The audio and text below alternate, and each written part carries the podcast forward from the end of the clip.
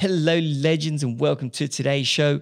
As always, catching up with Cub is brought to you by Cub, the Club of United Business, Australia's number one members club connecting our country's top entrepreneurs and business leaders. Today, we're catching up with Cub member Paul Hotz. Paul is one of the most prolific figures in the Australian uh, rag trade uh, and garment industry, having uh, successfully accomplished one of the largest sales of a private company in the industry uh, in Australia. Paul has also been an icon in uh, the business side of the Australian boxing world and has had some incredible life lessons um, experienced um, through two financial crashes of 87 and 08, uh, as well as um, other life lessons that, believe me, uh, is something that we all need to hear at this time.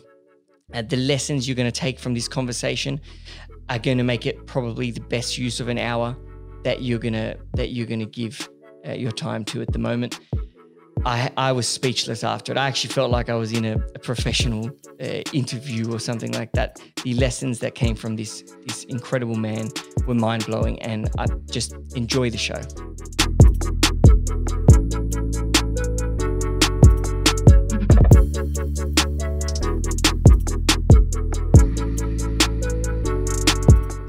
And we're live Welcome to the show, Mr. Hotz. How are you, sir? Really good, thank you. I am quite possibly more excited to have you on the show than I have anyone else.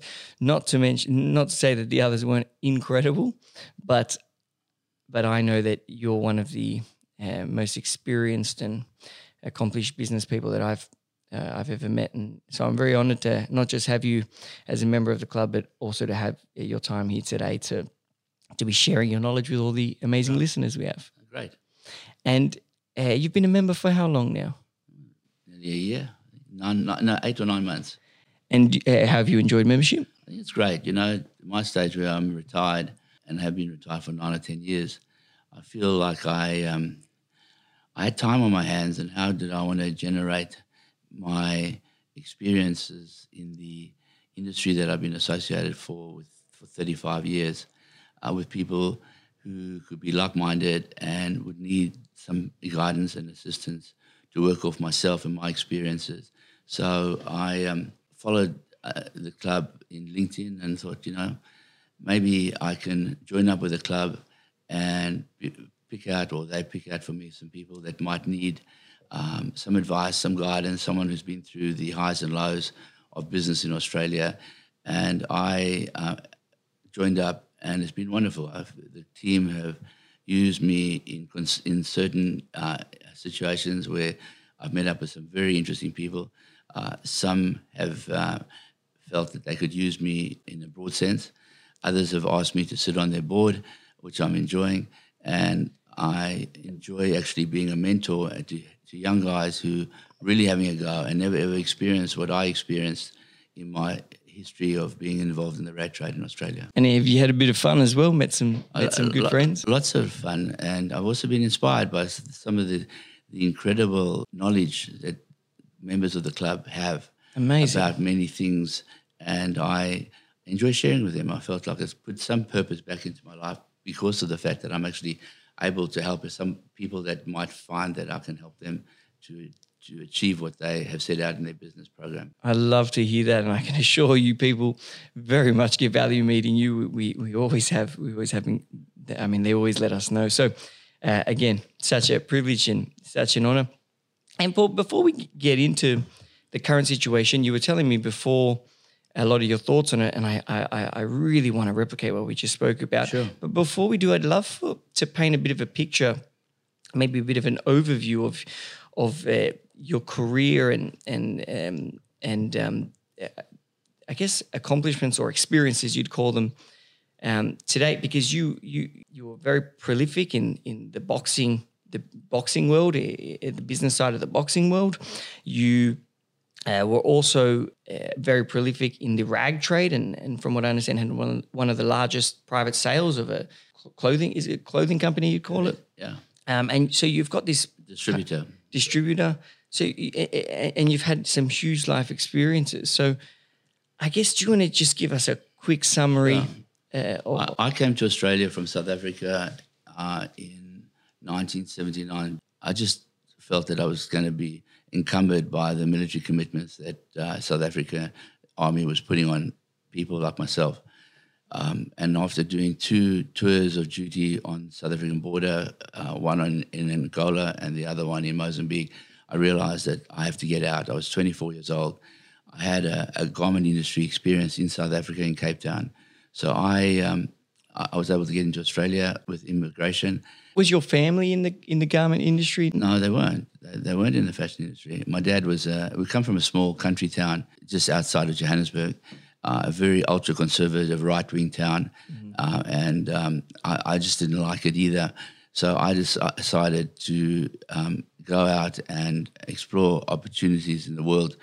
Before I wasn't ever going to do it. I had no encumbrance. I arrived in Australia uh, with seven hundred dollars, and I actually didn't know one person when I arrived.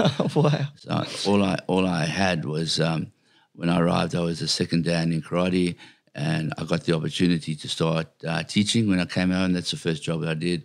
Uh, as, as, a karate teacher, as a karate instructor, job. yeah, and I um, I really loved that, and I got to know people. And but my my desire at that stage was always to get back into the garment industry. Um, I got married uh, when I was 27.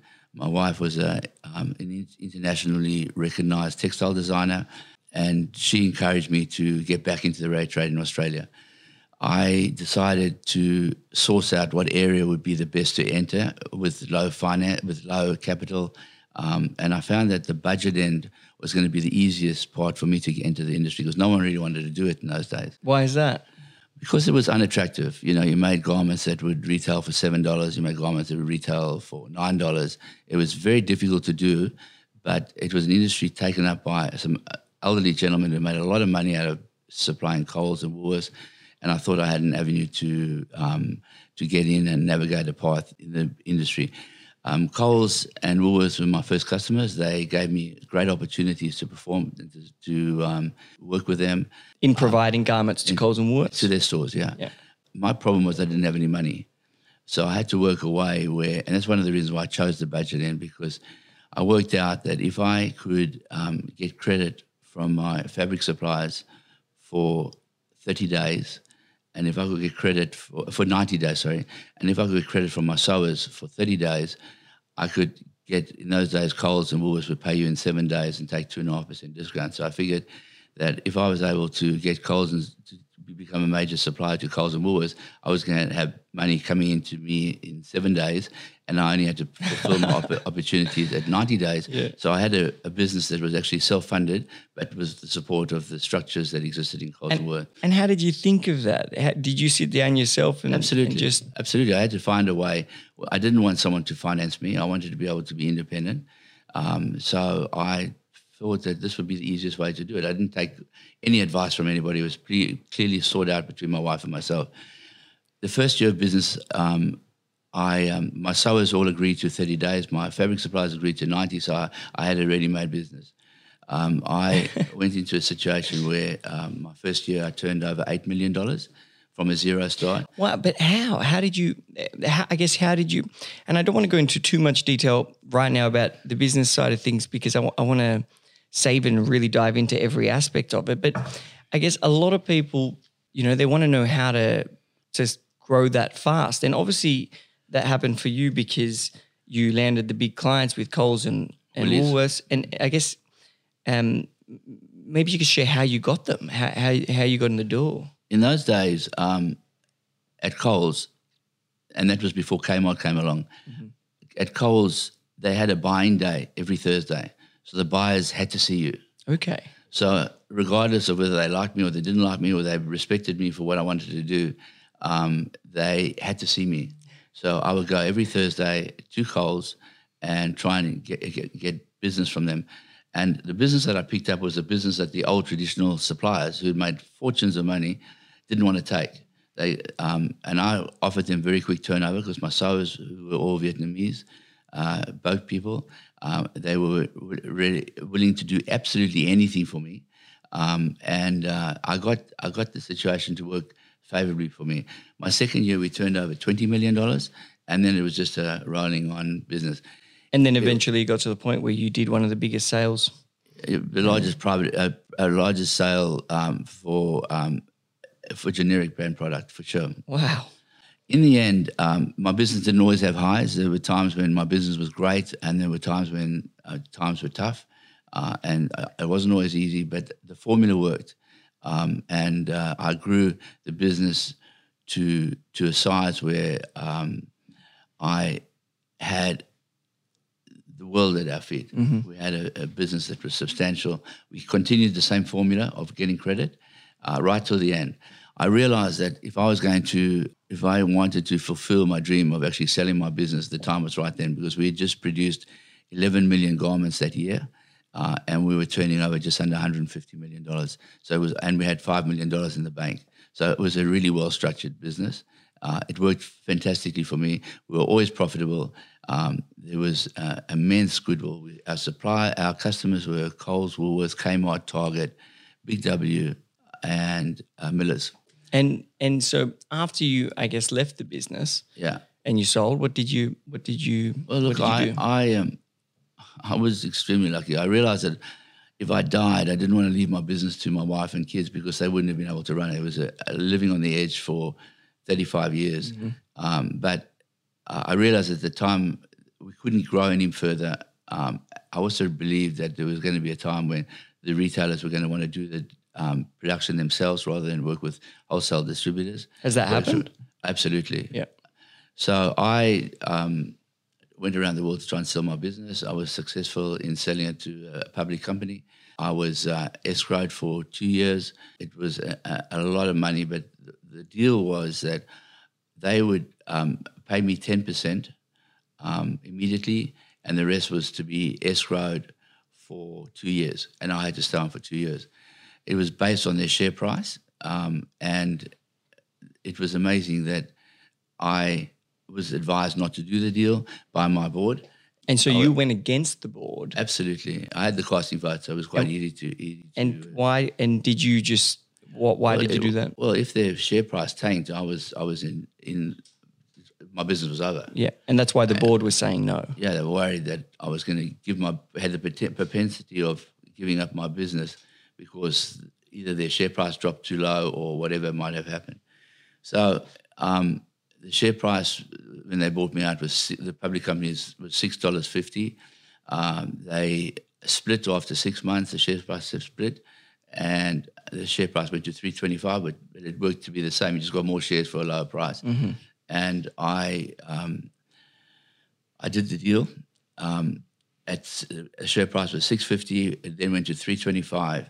Uh, and for two years, I used to watch that share, share price going every minute of every day. and um, after two years, uh, I um, after two years, I was free to sell out, get my funds uh, on the basis of the share price that was valued at that time, and I was lucky enough to uh, succeed uh, where I don't think anybody's made so much money as I did uh, on the deal that I, I did. The day that we completed the um, transaction, I was given the shares back out of escrow. The share price was 375, so I actually made more money on the deal than when initially negotiated. So it was an amazing experience. Um, I could not believe what I achieved out of a budget fashion. Uh, people used to uh, couldn't believe it either. Uh, so it worked favorably for myself and for my family. And so, and because we're going to come back to the business and we're really going to dive into the lessons as well, because I've had conversations with you in the past and you've told me things that I, I really want to kind of flesh out. Sure. But, but um, it, just as a, summary in how you got into budget fashion, you essentially looked at the industry, looked at the part of the industry that no one wanted a part of. It wasn't the sexy part of the industry. Absolutely. And then you got in the face of the big companies, and you offered and, and you offered them terms that were, uh, or you offered them, you sold them well. You offered them terms that were good for them to get in the door, and then you really perfected and and you you kind of built that kind of budget garment industry off the back of that no one else wanted to, and you created, uh, uh, you just created a, a brilliantly, uh, what did you call it um, one time? Uh, you were an incredibly efficient company Absolutely. uh, and and that's what uh, that's how you got in the industry and how you dominated. We, we certainly were. I mean, I had a lot of uh, people that disliked me intensely because no one could ever meet my price points. Um, but I worked out that the fa- the way that if I I didn't work on profit margins, I worked on volume. So if I achieved a certain dollar value for a particular month, then I was um, if I got past that break even point with the volume, then everything else became profit. So um, it worked really well. I, I had a small infrastructure. I produced firstly in Australia for maybe 10 years, and then it became impossibly difficult to uh, operate with the unions. And so I landed up realizing that I had to go to China. It was a very difficult decision to make because I had at some stages over 2,000 sewers working for me. But it was a way to survive uh, the industry going forward. And Because, when- because I sorry, because I didn't have any experience in China, I realized that I- was going to make bad mistakes that could be costly and I could let my customer down. So I bought a procurement company in Hong Kong, and uh, it was a family-run business. They were the biggest suppliers to uh, Scandinavia, and they the father wanted to sell. The kids were in the business, and they wanted to get out. The kids wanted to stay in the business, and I bought the company. They had two massive uh, factories just outside Shanghai. They also had 16 quality control. So it was like closing the business in Australia on, on, at the end of November. From the 1st of December, everything went to China and it worked incredibly well. So I was really lucky. It was one of the smartest decisions I ever made. you ever made. And the reason you bought the company in China was um, was to ensure that you had control over that aspect of the business still, so that you wouldn't let down your client. So I guess the lesson in it was always to to maintain control over delivering your clients value. Sure. Always. It's really interesting because when I moved to China, my profit margins went up because I was buying cheaper Yeah. out of China than I was making in Australia. So it worked really favorably for me. And so you you got out of then you sold, you got out of the garment industry, and what did you do? I um, went, um, came out of the industry with the world at our feet. You know, living for 35 years in a very tough pocket. uh, it took its toll on myself, my family, my kids. Um, so now all of a sudden, I was able to have total freedom, and I decided to. My, my wife encouraged me to have a um, a a knee procedure, a minor knee procedure, um, and I um, and then we were going to go overseas for two years. Um, I went into hospital, have a, a procedure done. It, I got in the morning, came out in the afternoon. A week later, I nearly died from golden staph that I picked up in the hospital. And that was a journey of hell. It's amazing that you know you achieve all your goals, and then all of a sudden they mean nothing. The only good thing that I made in, in making the money that I did make was that I could afford to buy the best doctors and surgeons uh, available. And what did you learn in that experience? That I um, was fallible, and that I came from being extremely healthy. I um, had achieved uh, a lot in my martial arts, uh, and yet I nearly died from something that should never have happened. And that took its toll on me for eight, eight or nine years. I had uh, I had six major surgeries. Um, I was on incredibly powerful drugs. That I used to suffer acute pain, but I got through it. And once once I got through it, I thought, you know what, I'm going to start to enjoy my life with my family and kids. I'm going to um, start doing things that I never thought I could ever do again in my life. Um, and my life since then has been wonderful. Uh, it was fortuitous that I was able to join up with the club because I've met some incredibly uh, um, smart people, people that are full of inspiration, and also people that want to learn from somebody who's a mentor to them, who can actually guide them. Not always are the experiences the same as what I had, but the, the circumstances were pretty much the same as advising people about how to take their business from where they are and guide it through um, to the next stage of their life to, to their satisfaction.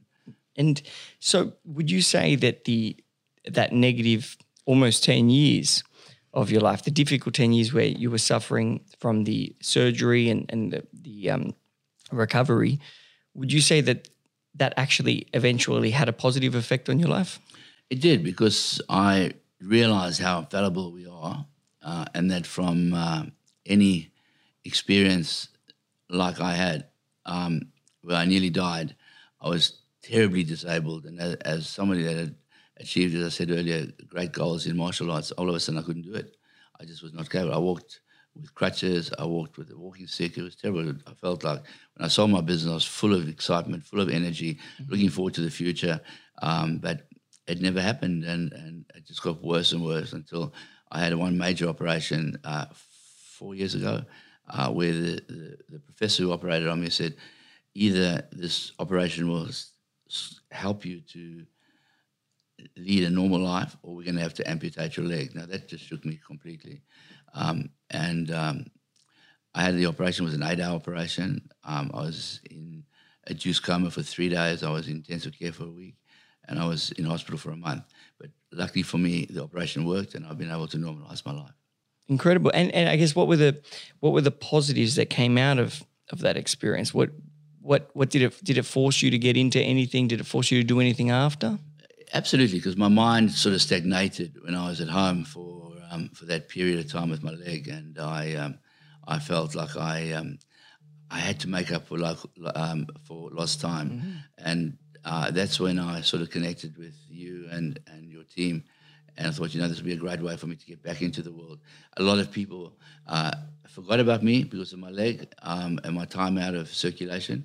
Uh, and the club brought me back into the world of circulation and meeting up with young So people. happy. I'm so happy to hear that. Absolutely, and so I'm a, always be a very strong advocate for your for your club and the people that are involved in it, and how young people can achieve so much. Um, and it's fantastic to be associated with it. That's incredible It to makes me makes me feel young again. Thank you so much. And speaking of your martial art, well, young again, you, you definitely feel young again. You were just telling me before this that you do boxing twice a week, karate twice a week, Three and times a week. yeah. three times a week. So Yeah.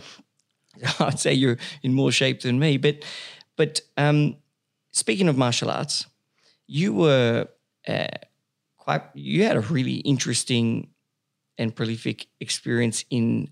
Was it boxing promoting or I um I have been a great um, collector of uh, boxing memorabilia, mostly um, most probably one of the largest in the world today of pieces that I've collected all over the world over a period of time. I loved the excitement of, of boxing. My preferences have been for the old boxers in the 30s and 40s. It's a hobby of mine, collected some amazing pieces, and I'm just really I love it. is that like the Jack Dempsey's and the Yeah, absolutely. Uh, Jack Dempsey, uh, um, Joe Louis, um, Rocky Marciano. And how did you? What do you think the attraction between martial arts and, and business is? Because obviously, you know, I'm a, a big uh, martial arts fan, and, and, and, and I box and and now wrestling kickbox. But but um, I know many members actually are, are big martial arts advocates. Why do you think that the entrepreneur is attracted to the to the martial art? You know, I come from a little country town in South Africa, um, which was a right wing town um, of the apartheid era. Um, being Jewish in a small town like that meant that I was going to do it tough. At school, I was constantly uh, humiliated and abused because of the fact that I was Jewish. And um, my dad, when I was 11, introduced me to a, a karate school in my hometown. And I was fascinated by it. And I, I, was committed to it, one, for survival, but two, because I was learning more and more and challenging my brain as 11, and 12 year old. I had a, about five year break from it, what not normally happens with kids, um, giving it up for a period. And then um, when I was 18, I started again. And I started really hard and uh, I uh, wanted to learn and I wanted to achieve my black belt, uh, which I did in, um, in 1981. So you're a black belt karate. I, I'm actually right now a fifth dan in karate. Wow. But, um, um, I now am studying kobudo, which is uh, the old traditional Japanese weapons. Uh, I'm committed to learning that from a grandmaster who teaches me twice a week, and I, I love it. And it's kept me uh, sane. It's helped me to be comfortable about my issues in my life, and I can always, when things are getting tough, I can just go back into the room, practice my cutters, and and just feel so much better. Would you recommend that other business owners look at something like martial arts to act as a kind of distraction, but at the same time, um, mental strength building for business? Would you recommend other people find find something like that? I think um, whether it's boxing uh, or whether it's karate or whatever you do, I think it's important that those sort of things become part of your life because they help you to um, escape from the pressures of work and a career. And you, if you want to do it, you go in with an open mind and you commit yourself to that lesson and you learn as much as you can. Yes. Um, and I think it's a wonderful um, experience to be part of um, the martial arts world, whether it's boxing or whether it's karate. And I think it, it gives you a, a level of confidence. And it also gives you, because like exactly what you said, it distracts you from maybe the chaos of business or the problems that you may be having because you're you're focusing so much on just the other person or just your skill or the way you're standing or, or the way you're moving and and that distraction is a really nice peaceful moment There's no doubt, and and you know we we ha- people in business have sometimes extremely stressful situations. I mean things like this virus that we're up against right now. Two months ago, it wasn't an issue. No one thought it was going to be ever a problem that we faced. Um, our kids um, are um, have never experienced anything like this, and stresses like this can kill you. It can make you feel depressed. It can make you want to commit, commit suicide. It's it's frightening. The moment you do something like a martial art, or whether it's yoga, or whether it's boxing, it takes this edge off um, and allows you to experience something that that diffuses your fear that that might be existing uh, outside of your life. I, I fully agree. Yeah, because that's that's definitely what it, it does it does for me. And what was your involvement in the business of boxing? Because you, I, I, you did you tell me you met Muhammad Ali and was that And, and I never met Muhammad Ali, but I met a lot of others. you accidentally fell into it, didn't you? Yeah, I was um, I was asked to um, by uh, Jeff Fenech was at that stage uh, a triple world champion, and Jeff Harding was uh, two time world, world champion, and they used to come to me for tracksuits. and, and Jeff Harding at that stage was um, the world light heavyweight champion, and he came to me for tracksuits, uh, and he had a problem with a contract with Don King. He asked me, could I help him? I helped him, and after maybe four or five weeks of being together and helping him through this, which I loved because it was something I was really loving about it, and it also gave me um, it, it also gave me a diversion uh, in my life away from my, my rag trade company. Um, and I helped him on this contract on to, to sort out this this uh, dispute that he had with um, Don King. And he said to me, "Would you would you mind becoming my manager?" So here's a world champion who is a real Rocky, um, and he's asked me to be part of something that I thought, "Oh my God, I'm just, going to lap this up." And um, I did a really good for, uh, I did a really good job for him. Uh, he had two defenses of his of his title when I was uh, uh, looking after him, and he he got beaten the third fight that we organised, um, and then out of nowhere, Jeff Fenech was making a comeback, and he said he would love someone like myself to help him um, get ready for this fight and to take over the negotiations um, of, um, of of his comeback.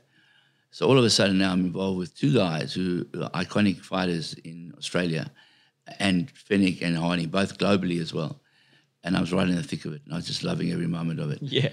Um, I um, How old were you at this point? How how long after um, the company, or was this during the company? during the company. Oh, wow! So you're doing both. Yeah, absolutely. Oh, And then I um, I got a, um, a call from uh, Theo Onisforou, who was at that stage Jamie, Jamie Packer's main advisor and Kerry, Kerry Packer's main advisor. And he said that they've just signed up Kostya Tszyu. Um, would I mind coming in and promoting his first title defeat? And I was blown away. And I, I did it. It was in Newcastle. It was in one of the most successful boxing shows ever in Australia. Really? Um, uh, the reason why it was done in Newcastle was uh, Sky Channel in those stage was only a pub channel, and they would sell the pub, the pub, the uh, fights, and they were worried that there'd be too many pubs that wouldn't take the fight if it was shown in, in it wouldn't come to the fight, uh, it wouldn't come to Kostya um, fight um, if the, the pubs didn't take the fight. So we, it was in Newcastle, and it was amazing where was it in Newcastle? in the, in the entertainment centre. Oh, brilliant! So there were 12,000 people at that show, and it made, made a lot of money for Kostya Tszyu, made a lot of money for, for Sky Channel. And so you put it all together. You'd never done yeah. it before, and you just Never. It was common sense more than anything else. I mean, I, it was harder being in the rag trade than doing the boxing world. what? What's the? I guess what were your takeaways from the boxing world? What were the lessons learned in that? About being sharp and not being ripped off. Yeah, because there's a bunch of scumbags i- The, in the, the worst, the worst in the world, but also some of the smartest people I've ever met in my life as well. Yeah, by on, and they sharpened me up, uh, and they helped me to learn to negotiate uh, positively, um, not aggressively, but positively, and how to not let go of the the upper hand at all times. Anyway, so Jeff Fenech came back. We did three fights: two in uh, one in Minnesota, one in Las Vegas, um, and then I promoted his last fight uh, for for the title in Australia. Uh, he got beaten, and that's when I quit but I made some amazing friends um, out of it. Uh, people keep in touch with me still today, and I think as you saw, you, you came to my house, didn't you? no, I haven't. Okay, I- well, I, believe Anthony. Yeah, Anthony. uh, you'll see things there that you would only dream of. Um, Well, I'd love look- to come and look- see them. Look, look forward, look forward to showing it to you. oh, I'd love So that. that's that's my story with boxing, and then I quit because it was taking up more time, and my business needed more more, Mm-hmm. more time as well. And I had the experience. I enjoyed the the um, opportunity to work with people that are highly successful that I normally wouldn't have met up with, and they've all helped me in my career as well. You know, I've got some really strong friends out of it. And so I think something that's really cool about your career is that you had this business that you loved and you were focused on, but also at the same time, you were breaking up, you were giving your mind something else to do. So you had your martial arts and then you literally got into the business of martial arts and you were doing that at the same time. So did that help? Uh, uh, course did that did. help? Yeah, of course it did. It, it, it did help me. Um, business for me was always tough because when you're out at the bottom end, you're talking about cents rather than dollars in terms of your margin. Um, and and if you um, if you collapsed on one order, which could have been twenty thousand pieces, there's no way to dispose of it because there's no there's no off price people that can take up They that volume. Uh, and I had one order of 100,000 pairs of jeans, denim jeans that Kmart wanted to sell for $10. And they came to me with this project, and I said, Well, I'm not comfortable about it, but they encouraged me to do it. Now, if that failed for any reason, I, I was broke because I think 100,000, at- I think I sold them at $5, um, it would have sent me broke. I wouldn't know what to do with them. There's no one that could take it up. It would have been landfill. So, And did you, so I you took the job? took the job and success, success, uh, success And what? really um, produced the order. And so what? Why did you take the job? Did you look at it and say the upside is bigger than the down? Because I think it gave, it gave, put me ahead of my competitors because nobody else would have touched it. Okay. So if that- you got that and did well, then you know you knew your future was good. Whether they liked me or they didn't like me, they knew that they had to um, respect me uh, for what we did. Um, and when you come to to my office, you'll see a photo of um, the CEO of Coles, uh, Brian Beattie, the CEO of Kmart, um, giving me an award for their su- being such a successful. Wow. So I have this a trophy at home. I'd love to see. I can't wait to see. And can we get back into the business then, into the to the rag trade? I'd love to really learn the less your most important lessons that you've learned, and I guess why you were so successful in that industry. What how how, how did you go about it? I had to be very careful because I, I had to watch my overheads always because my overheads could had a propensity to to destroy me. Because it was So such cheap. a small margin, low Yeah. cost business. It was all about your cost. So you had to look at you had to stare at the cost all the all time. the time. And I must say that I employed most probably the smartest people in the garment industry, Mm-hmm. paid them higher than they would get anywhere else in the middle market, uh, the departmental store business. Uh, they couldn't, so they committed themselves to me. Mm-hmm. I um, I got the response that they were so taken up by what we were doing and the success that we were, achieving. And that was most probably the smartest thing that I ever did. Was I think I was telling you earlier that Was finding the smartest people. finding the smartest people and who were multi multitasked. And how did you how did you so because they were the smartest people and because they multitasked, what that meant was obviously they got paid more, but uh, your costs were lower and your team quality was higher because Absolutely. So it's a win to do that. So you'd encourage people. You know, for as I feel like we do that at Cup, definitely. oh sure, uh, for as long as I was in the in the industry, um, I would put aside Saturday every Saturday, and what we used to do is I'd take two of my designers and we'd go and look at the stores, to know what our opposition was doing, know what the retailers were doing, and um, it was just a discipline. I'm talking about 20 years we used to do that. We would never miss a Saturday. And so, what, what would you do on Saturday? You would we- study the industry. Yeah, study what's in the retail. Wow. um, and give us an understanding. And um, a lot of the time, we went out and bought middle of the road stuff, and then showed it to our customers, who said they really want it, but how do we afford? How can they afford it? And that was our challenge. So we were constantly offering new product at that bottom end where people um, um, have, have very limited uh, resources. Is it similar to? Do, are you aware of like the Zara brand and the low cost fashion at Yeah. the moment? Is it similar to kind of that in that they take high end styles Yeah. and go and produce it for very cheap? Yeah, absolutely. Uniqlo is the same. Yeah, uh, exactly. They This type it. of companies. Yeah. Well, we, we were our price points were much lower than that. Okay. Um, and also remember, um, I used to watch the dollar all the time because my China uh, office was sort of quoting on prices, Yes. and if we didn't hedge our funds properly, we would have been very it could be very destructive for us. So we were it was it was a commitment that you couldn't half get away with. Now go back to the boxing. Um, I think when you live in a, a successful environment, um, you get to a stage where you need a break, whether it's taking up a sport, whether it's buying bikes and go cycling, whether you go overseas and ski once a year. You need to have something to break that, uh, to, to make that diversion, because you cannot survive at that thing. You, the burnout factor is ridiculous. Yeah. So you have to be conscious of the fact that you have to, you have to have some reason um, to keep yourself in the industry, and that would be by having other interests.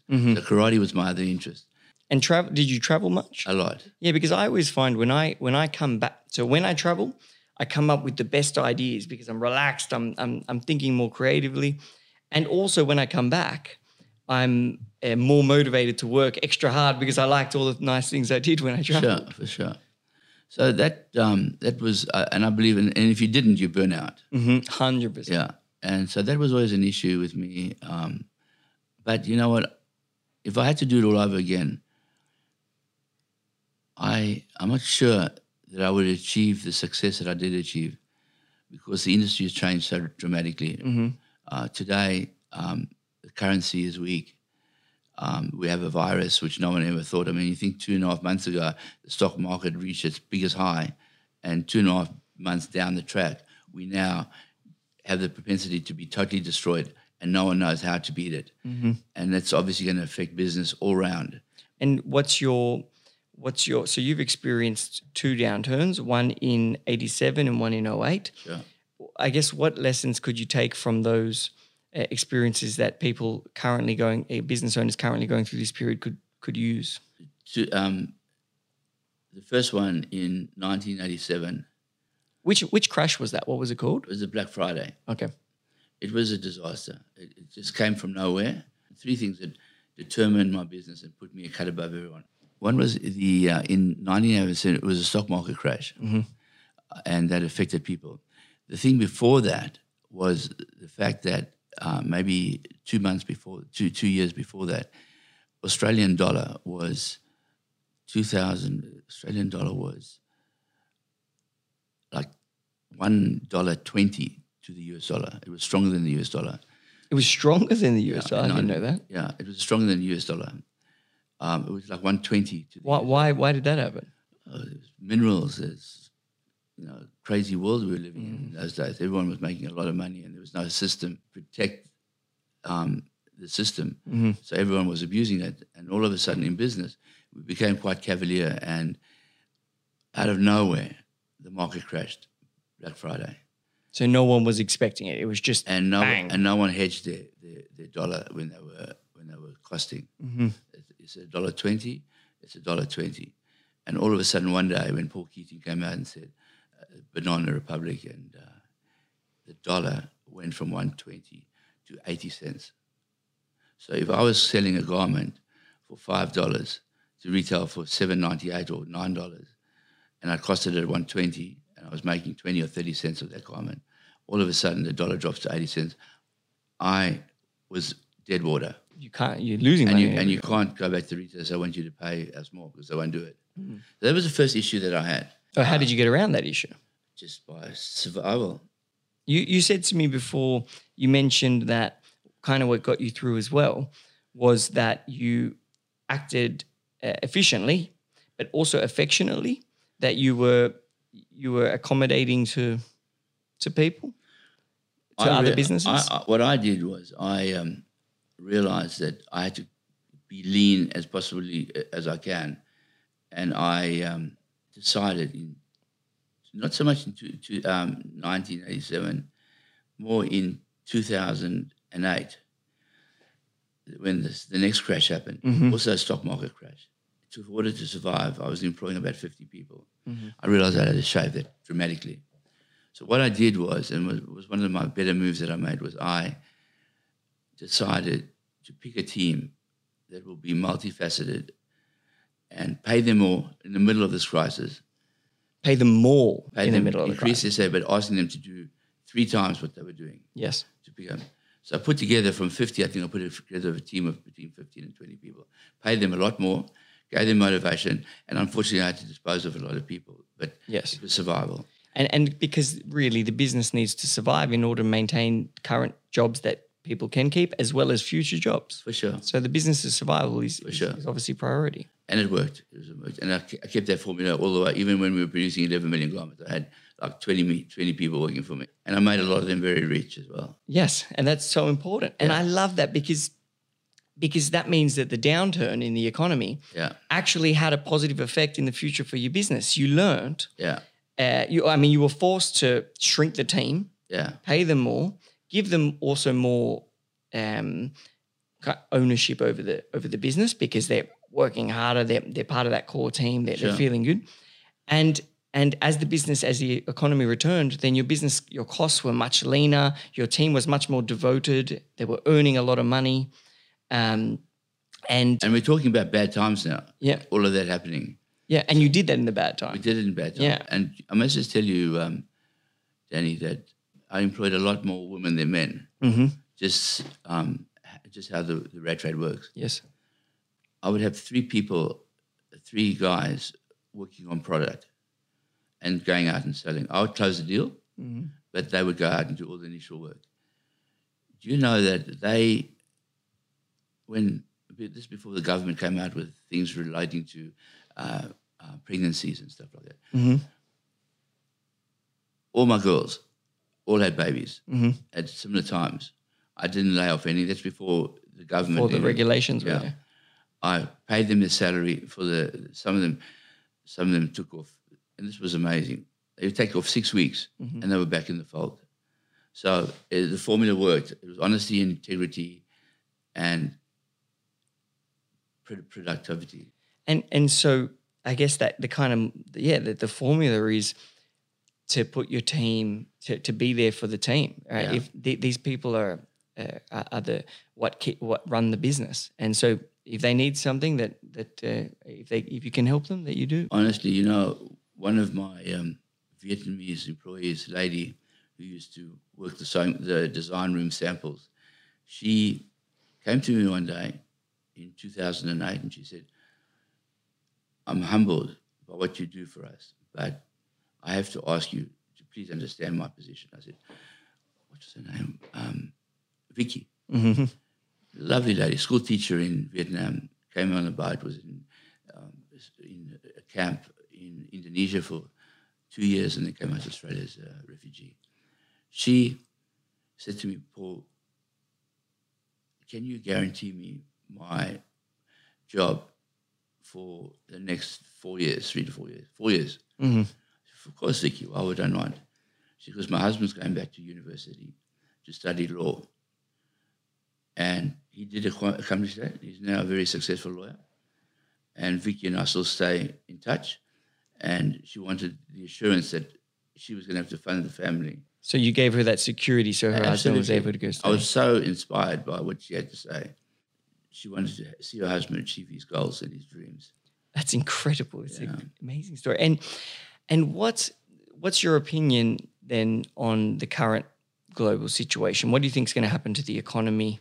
How do you think it's going to affect just business and, and everybody? Uh, look, I loathe to say this, but I get a very negative feeling about what's happening. Um, why? Because we've got a virus that no one knows where, what, and how, and at this stage, no one has the, the answers to the problem. Um, shopping centres are decimated. There's no one in there. Fashion stores are shut. Every store is shut in the shopping centres, and it will take a lot of time before it ever resurrects. I also think that people are going to be very reluctant to go and spend after this. The other thing that worries me a lot is people cashing in on their super fund when they a lot younger than, than they um, would be allowed to to do. Um, and I just, um, I just, I, I shudder to think what can happen. Um, I think um, the family infrastructure It's going to be interesting to see how they all, how we all hang in there and, and get through this period. But I don't, I don't feel comfortable going. Um, you know, when I think back of the two, the two stock market crashes in 1987 and um, in 2008, they were stock market crashes. We have a virus that nobody knows anything about, and no one knows what the future holds for any of us. So I think it's going to be a very uncomfortable period that we're going to go through. Um, it's it's it's not pleasant, and um, it frightened me to see the dole queues reminiscent of the Great Depression. The people lining up outside. Oh, it's very sad, and also people lining up for food parcels, which is just as sad. How, I mean, the world has to go on. So Yeah. The world has to go on, and there will be many opportunities. There's no doubt there'll be opportunities that will never present themselves in our lives again as a result of this. But, but it's a bit, it's it's a bit ugly. A sad situation. A, a like sad, yeah. I had an Uber take me over to your place, and it was a lady um, from Fiji, uh, and she was driving the Uber, and she said, I said, asked her a couple of simple questions. She said, I got l- laid off two weeks ago from AAMI in the insurance company. She was in marketing and um, mar- marketing side of uh, AAMI. She said there were 90 people in her division, and they cut it down to 20. I think that's terrible, and I think that's scary. But it, but at the same time, is that not what you, recommended as well? So, like, what would you recommend business people do at the moment? For example, I- my- I- myself, I- what, what would you recommend? How would you advise me to handle the current situation? Or I, I, I look. It does come to be where you are faced with a situation where how do you survive in these times? The government's handing out money for six months. The big fear with that is how they're going to pay it all back over the years. I think we will pay a price, that whether it's death duties or something, that, that somehow they're going to have to get their money back. Um, I feel very scared um, about the consequences. My, my um, daughter is a nurse. She's um, one of the head nurses in theatres at St Vincent's. Um, and she was in elective surgery, so she did knees and shoulders and hips, and they shut that whole section down. Um, and she um, was laid off. The only opportunity they gave her was if she wants to stay on as a nurse in St Vincent's. All of that area has been pushed into the virus area, and she said, "Dad, I, I just, I just don't want to do it. I'm just too scared. I've got two young kids, I can't do it." So she's been laid off. Um, her husband is a banker with Commonwealth Bank, and he, um, all he's doing right now is saving, saving his customers and helping to negotiate um, the closing of contracts that, that they might have with the bank. If they didn't have parents like my wife and I, they'd be in serious trouble because they just, as a nurse, she doesn't earn a lot of money. He is in a bank, he's not in a massive position, but very possibly could be laid off. Mm-hmm. So I look at that and I say, well, what if my if my daughter didn't have parents who were in a position to help them? What would they do? and so, what do you recommend businesses do? I think if I was in business right now, what I would do is I'd, I'd structure a formula where I'm going to pick out, say I employed 35 or 40 people uh, in my company. I'd say um, our turnover is going to obviously drop because um, stores are closed.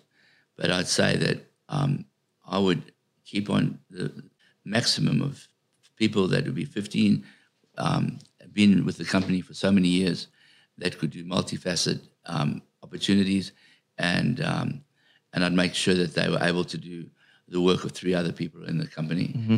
Um, and I would try, and in, when, when things settle down and they do open up stores, that I would go out to my re, to my retailers and offer them deals that they never would get in any time Yes. um, to help them survive. Mm-hmm. Uh, and hopefully that formula will bridge um, people together. Uh, they'll work towards a, a positive result. However, I feel feel absolutely terrible about the people that I'd have to lay off. But I'd make sure that I was generous enough to give them enough money to be able to survive until something does happen for them. Yeah. If, if you're able to. Some businesses obviously. Well, I'm just talking about myself. Yeah, yeah, but no, but I like I love that because, it, I, like for example, I could relate to that. So uh, you can keep the team that uh, I guess are the mo- most multifaceted. The, the I guess the best players that are able to do many different type of roles. Um, and then go to your potential clients, or in your case, it was the retailers, and offer them. You said it. I really loved how you said it. Um, act affectionately, be accommodating, help just give what you can, and, and maintain and build that relationship. Um, because once the economy comes back, then of course you're in you're in a, a very strong, Strong position, yeah. Brilliant. And so that, I mean, I think that's fan, incredible, incredible advice. I'm, I'm so happy to, uh, I'm so he- happy to hear that, and and um, I've been really blown away by this conversation. You wanted to talk about uh, the airline disaster. Oh yeah, please. Yeah. Yes, can we? Yeah, for sure. In 1988, my wife, my daughter, who was six at the time, and myself were traveling from back from a trip. For me, it was Oh, a your business trip. daughter was your daughter with you? I didn't know Yeah, she this. was six, yeah. And um, we were flying back from Honolulu to Sydney, and we were we were twenty. Um, we were on a flight from Hon- Honolulu to Sydney, and we the flight flight boarded at about eleven o'clock at night, and um, we the plane took off. uh, When we were sitting in business class, in that stage there was um, 18 people in business class down the bottom area of, the- of the plane. And we um, were sitting in row nine. Um, 27 minutes after the plane took off from Honolulu, there was the loudest explosion. Um, la- loudest explosion. The door had blown out and put a hole of 22 foot by uh, 40 foot. And the people sitting in business class of the 18, 11 were blown out of the plane. While while you're sitting on the plane, there's a Um, hole in the plane, and people are being sucked out of. It. They the were plane. sucked out just in this, at, at the time of the explosion when the door blew out. Uh, it blew a hole. It took out the whole of the fuselage. I looked at it. I looked at the hole. The gentleman sitting next to my wife um, was blown out of the plane, and his wife was on the opposite side. Um, so she shared an arm rest with him. Um, so it was it was horrific. Um, Can you just? I, I, I thought that it was, it was the time when a lot of bombs were going off. I was sure that it was a bomb that had gone off. But what happened was we had total vision of the um, engines.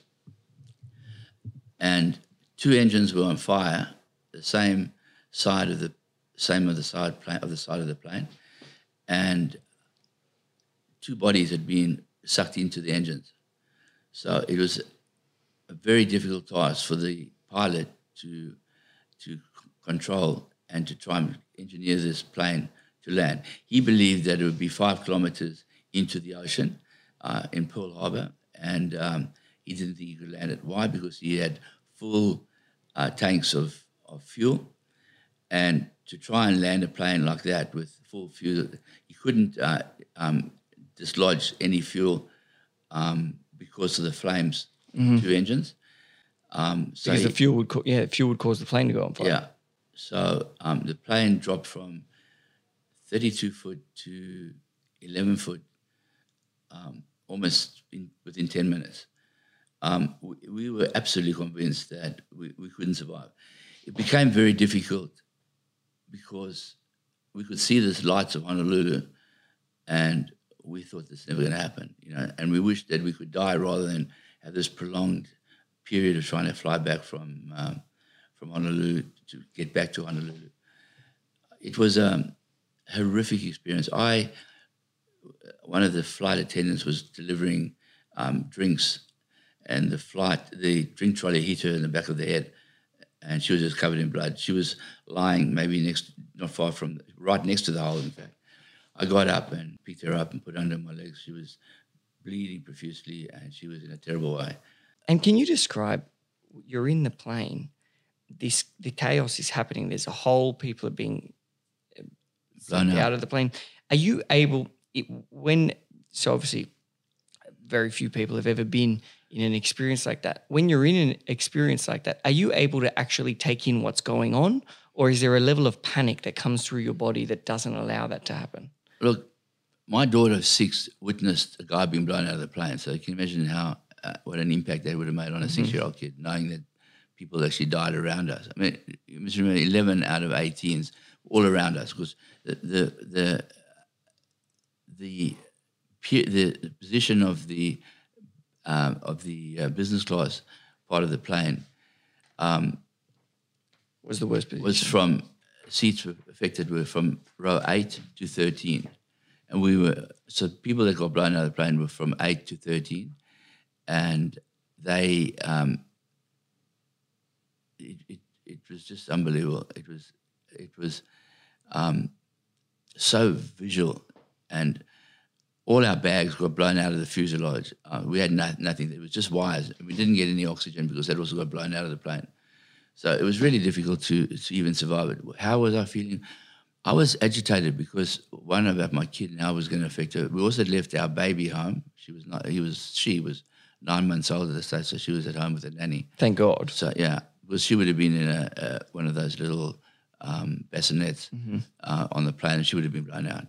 Um, so yeah, so it was a it was an experience. Uh, Something really interesting happened, um, which which had quite a big impact on me.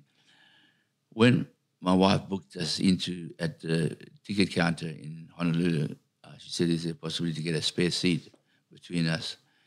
Uh, and she said, "Yes, I can give you a seat, row nine, E, e and F or F and G, uh, and then we'll block one seat off, and then the guy who um, got blown out of the plane would have the, the, the seat on the aisle. So, so it would be my wife, my daughter, and then a blank seat, and then this guy who got blown out of the plane. Anyway, the counter, the lady at the counter said that I'll put you in row F, G, and E, or F, whatever it was, and um, and um, so I said, great. My daughter was crying; she was overtired. So Susan said, just sit when the but the plane was being rallied out onto the to the runway. She said, just sit down with Georgie while she um, and just help her to help me to settle her because she was very uncomfortable about flying back. Anyway, I sat down on the spare seat, and as the plane was about to take off, two guys from the middle of the plane, uh, very high-profile business people, two guys from the middle of the plane saw the two seats free on the opposite side of the plane, um, and took my seat. So obviously they were blown out of the plane. So that was really interesting. So how, God. what what what we live with is members. But if any of your um, members wants to read anything about it, it's uh, United Airlines eight eleven. Um, so you'll they'll find it.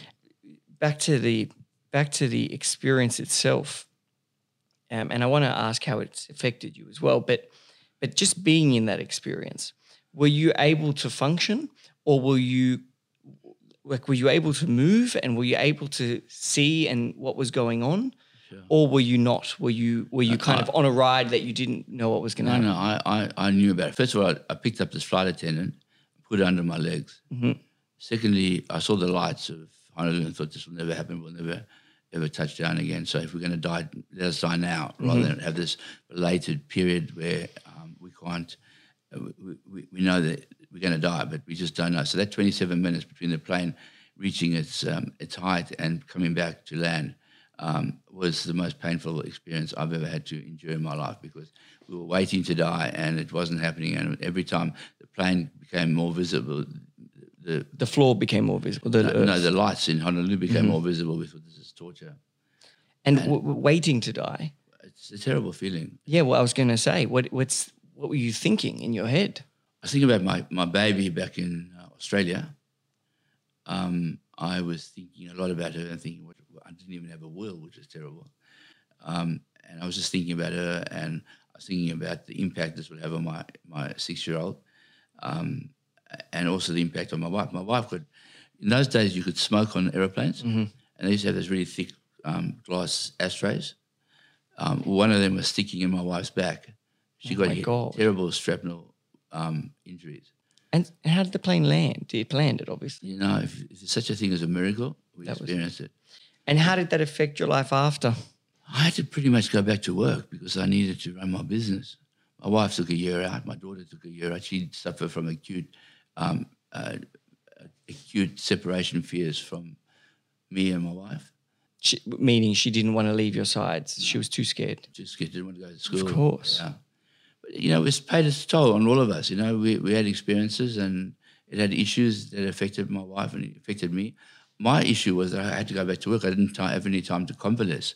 You went But, back to you the office straight yeah, away. Yeah, and and dealing in a tough market. You know, it was like um, 87 and then 88 was the, the big crash. So I had to think about how it was a it was a um, a really unpleasant experience for me having to do what I had to do. And but you know like life you you, you, have no option. You have you, you have to be a provider you have to be a father you have to be a husband. You just got to do it. Or, Yeah. or everyone dissipates and just goes and we just go each other's uh, go and do what we want to do and not do it in the, Exactly. a family. Life happens and you i guess you just need to continue.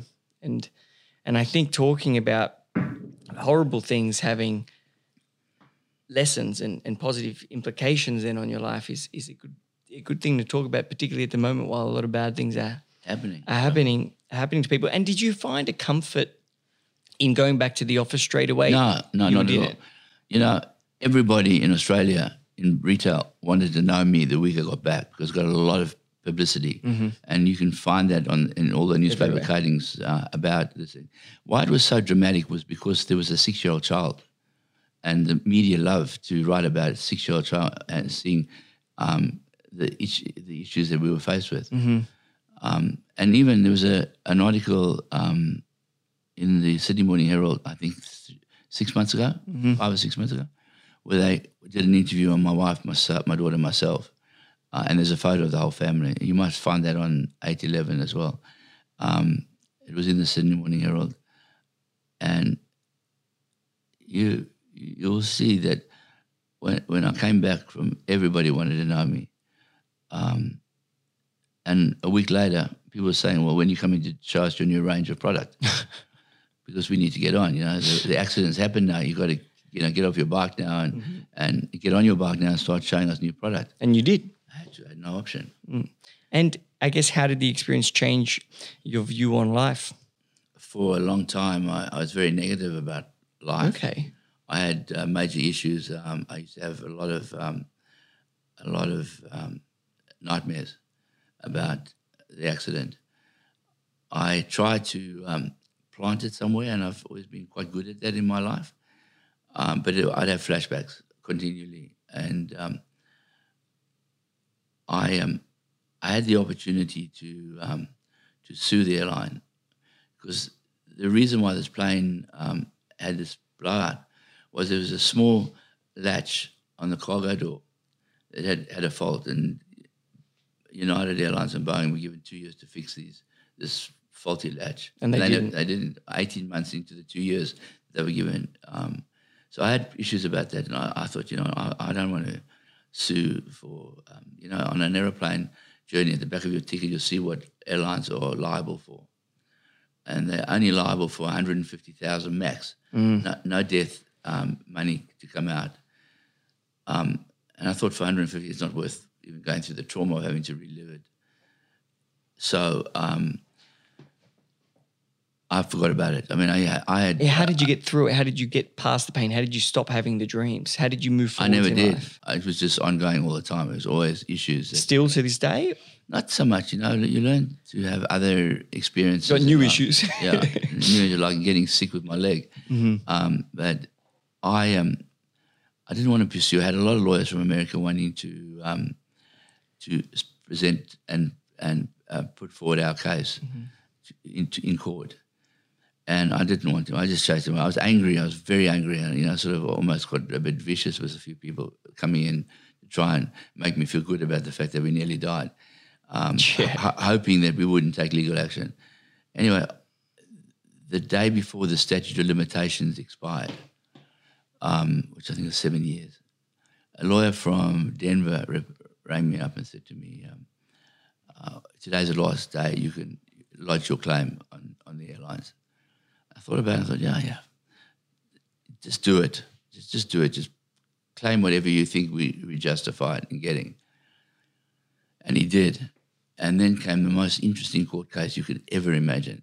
Um, it was my. It wasn't class action. It was my family against Boeing, against United Airlines and Boeing. Oh my god! So it wasn't a class action; it was your family person. That's it. We were first up in court as well. Wow. Um, and that's sort of a very interesting. Another thing that was disruptive for my business, and another reason why I um, I uh, got other diversions like boxing because I just I just needed to break out a bit. Um, so what happened was um, there's limited liability by the airlines, and the maximum you can sue is for seventy five thousand, unless you can prove willful neglect. If you can prove willful neglect, you can go get punitive damages, whatever it might be, whatever the a jury decides. So it took about a year and a half of this procedure. We had uh, depositions um, uh, at Ma- Mallesons. Um, we were hired by Boeing and United. They got all their um, uh, all their top lawyers, young guys, uh, associates, to come out to Australia to do a deposition on myself, my wife, and my daughter. Not my daughter. We wouldn't let her be interviewed, and that was really interesting. My wife was interviewed in a in the deposition for 13 hours by, by these uh, lawyers from Perkins and Coie. Perkins and Coie is a law firm in Seattle that's been representing um, Boeing since 1935. It's a big established law firm, ultra conservative. When it came to me, I was really aggressive with these guys. They were quite scared. Um, Karate. I was going to bash them. and um, mine was nine hours. My wife's was 13 hours. And that made me more angry. And then we had a massive legal bill. So my lawyer. Um, because you had a really big legal bill because it was going for so long. Yeah, he was. Yeah, he was. But no, we did a contingency with him. Okay. So he would get 25% of, of anything that we achieved. But he pushed hard. He was a real cowboy. You know? And so you can do that with lawyers. You can say, hey, listen, whatever you whatever you win in the case, you can take twenty five percent, but give us a lower rate. Yeah. I didn't pay anything. His, his fee Oh, was, okay. his fee was 25%. And did it work out for him? Absolutely. Oh, so you guys, you, you So we went. So I, I lost my earring in one one year through the DE compressing of the plane. My daughter um, had the most severe burst of both her ears in Honolulu from the way the plane went into the um, to a, a, stall. Um, and she um, was rushed into hospital at the moment we arrived back And When we were all taken away, I had a broken arm, I had um, a loss of hearing. We were all locked up in um, Honolulu hospitals, whatever. So these things were big impacts on, on our lives. You can imagine it has to have a big impact. But the, I, I had a, a lawyer, uh, um, uh, a, a ENT specialist, uh, Professor Gibson, who tried to fix my ear up. And I said, Professor, you're going to help us in this law code. Come as a come as a um, a- witness to to our injuries. And he said, absolutely. And then I had a psychiatrist for my daughter. I had a whole team, GP that looked up, said, I'm taking all of you guys to the court case was in San yeah, for proof. You had them for proof. as Yeah. witnesses yeah, witnesses. Sorry. the um, it was amazing. Everybody there, uh, a, a jury that was selected um, was mostly black people and old old grandparents.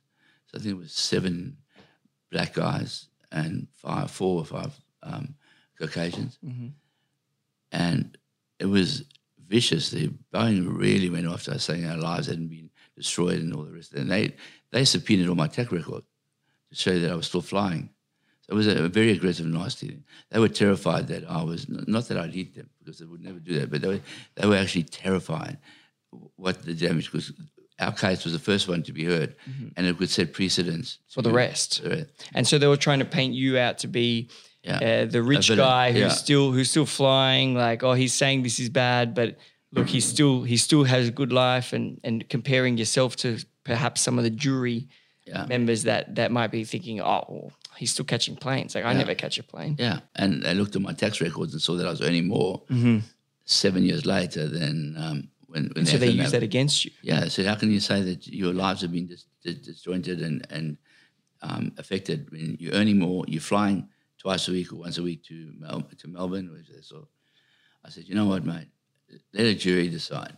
Don't come with these law firms. Don't come and come with me that nonsense. Anyway, um, we're all ready to go into court. The jury is sitting down, and Boeing's lawyers came up to me on the steps of the Supreme Court in um, in San Francisco. It's a, it's a, a highly it's it's one of the high, it's the highest court, um, and um, said, we want to settle this case. So I said, I don't want to settle this case. I, I want to go to court. Everything. In it. I'm like, yeah. I mean, why, why would I want to settle it? Let a jury decide what's it worth. And they made an offer, and we came down the stairs, and my lawyer Susan and myself thought about it, and we thought, you know what, the, the, the, the, it was supposed to be the court case was supposed to be for two days, and the judge says no, we want to make it for four days. Um, so obviously, I realized it's going to be a really interesting case, and we settled it on the steps of the Stanford. Not, and you know, it wasn't about money; it was about issue. It was about closure. Yeah. And I- I, I I, I needed it, my wife needed it. Uh, we needed to close this as a part of our life that that, that happened. We either going put a gun to our head and kill each other, or Mm-hmm. or we survive and we work through it and we we we get a better life out of it. and your wife, Susan, Susan, yeah, she you said she I mean she's obviously been an incredible an incredible figure in your life even from when you were young in that she she was the reason you started the got into the rag trade and no doubt. She's And- been an amazing uh, assistant in helping me to achieve the goals that we did. We did it to, together. but, Together. yeah. it's a team it was a team effort It, it was a team effort, and that's what um, made it so interesting. I mean, we, we've been married now 40 years. wow So, you know, and we st- we're still married, even though this virus is putting a bit of stress on us being on top of each other. but, but yeah, we've been married for 40 years, and she, she's been a pillar of support, a great help um, as, a, as a guiding light to me, uh, and to, to now have the benefits of, of leading a life where only ill health can affect us, yes which, which is wonderful. just before we wrap up um the the advice you'd have on having a life partner a wife or a husband um, throughout life you know what's the what what can you say about that it makes it better it makes it easier I think that I think that uh, in business, you can't fight with your wife who also wants to be CEO. you've got to know where your place is. Whether I should take a step down and you take over, or you let me take over and and make the final decisions, but heed your advice, but make the final decisions like we did in the sale of our business. And um, and unless you if you comply with those rules, then you stand a good chance. But we're both fighting to be CEO, and I say we should be selling that color. She says no, you should be selling purple, not green. Um, and I think your price, is- you know what? Just go away, and leave me, leave me alone. I'm not up to this sort of stuff. I never had that. yes She she said she, and also I never relied on myself all the time because the girls that worked for me and Susan Susan ran this art studio from from my building. While what so while you were working susan had her own art studio We had a really big building in Arden Street, you know, Yes. three, three, three and a half acres there. So we built a Oh, big, wow. big shed uh, where all my distribution was run from. Mm-hmm. And, uh, and and then Su- Susan did all our designs. And because we were producing so many garments, the designs had to be prolific. So she, but she, we, she was part of the team, Mm-hmm. even though she ran a separate business. and and so having that clear cut kind of uh, established this is your section this is my section this is what positions the Yeah. positions were established helped uh, helps a marriage or a partnership Absolutely. I mean, it, it, it's it's unless you have that that structure, um, and if you don't have the structure, you're going to end up getting divorced first of all. yeah you don't believe that um, you, you'll make the right, right, achieve the right goals because you're arguing, you're fighting. We, we, we never discussed things when we came home. but we spend a lot of time discussing things in the in the. The other thing is if you In meet the office. if you meet, yeah, if you meet my wife, she's the most endearing human being you've ever come across, and she's incredibly intelligent, uh, and she um, she she's just wonderful. She's uh, she's been part, part of the success.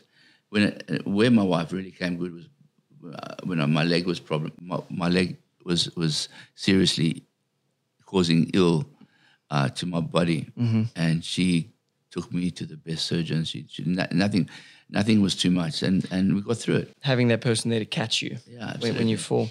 And I get look, just to to wrap up, I this has been one of the best conversations I've probably ever had in my life. But I think one thing that I've really taken from today is that life happens. Bad things happen in life. Life's not easy, but you can either keep moving forwards or you can stop and and and, and lose. Mm. And I think what you've done over and over again is even when you didn't want to do it, like when you mentioned after the plane you had to go back to the office, you kept moving forwards. And because of that, uh, you're in a, a wonderful position now in life. Your family's in a wonderful position. And, and uh, of course, your, the future of your family, uh, I'm sure, will be as well. And I guess, is there one thing you want you'd like to leave the listeners with, a, a, a final thought or lesson?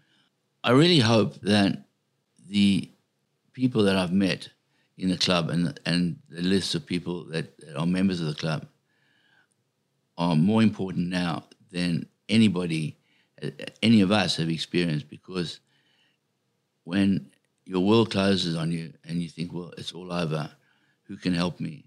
Who can guide me? Who can give me confidence to be able to go get out of this mess and stuff? Who can I learn from in terms of the experiences as opposed to uh, as to the experiences that they've got um, and to the people that they're looking to? Um, I think is extremely extremely valuable, and I also believe that um, the what I've taken away from the club is I think the club is a, a conduit to survival. Why? Because everybody has got their own agenda. Some will be winning, some will be losing. But if there's an infrastructure out there that can help people and guide people to to, to get through this period, um, then you, you'll see the benefits. Nothing is better than when you hit the wall and you say, "Well, what do I do now? Who do I speak to now?" Uh, I can't talk to the bank about my business because they might forego on, on me. So who do I speak to? You speak to one of the members of the board, and through their networking of members in their club, I think they can be extremely helpful and give you the morale boost and the excitement. And the other thing about the club that I really appreciate is the fact that the, you don't just have a meeting with them and then it all goes quiet. They will follow that that connection. They'll follow that meeting um, that they first had and uh, and and show that they're there for you and and use the the use the connection to be a conduit to survival. Because right now it's all about survival.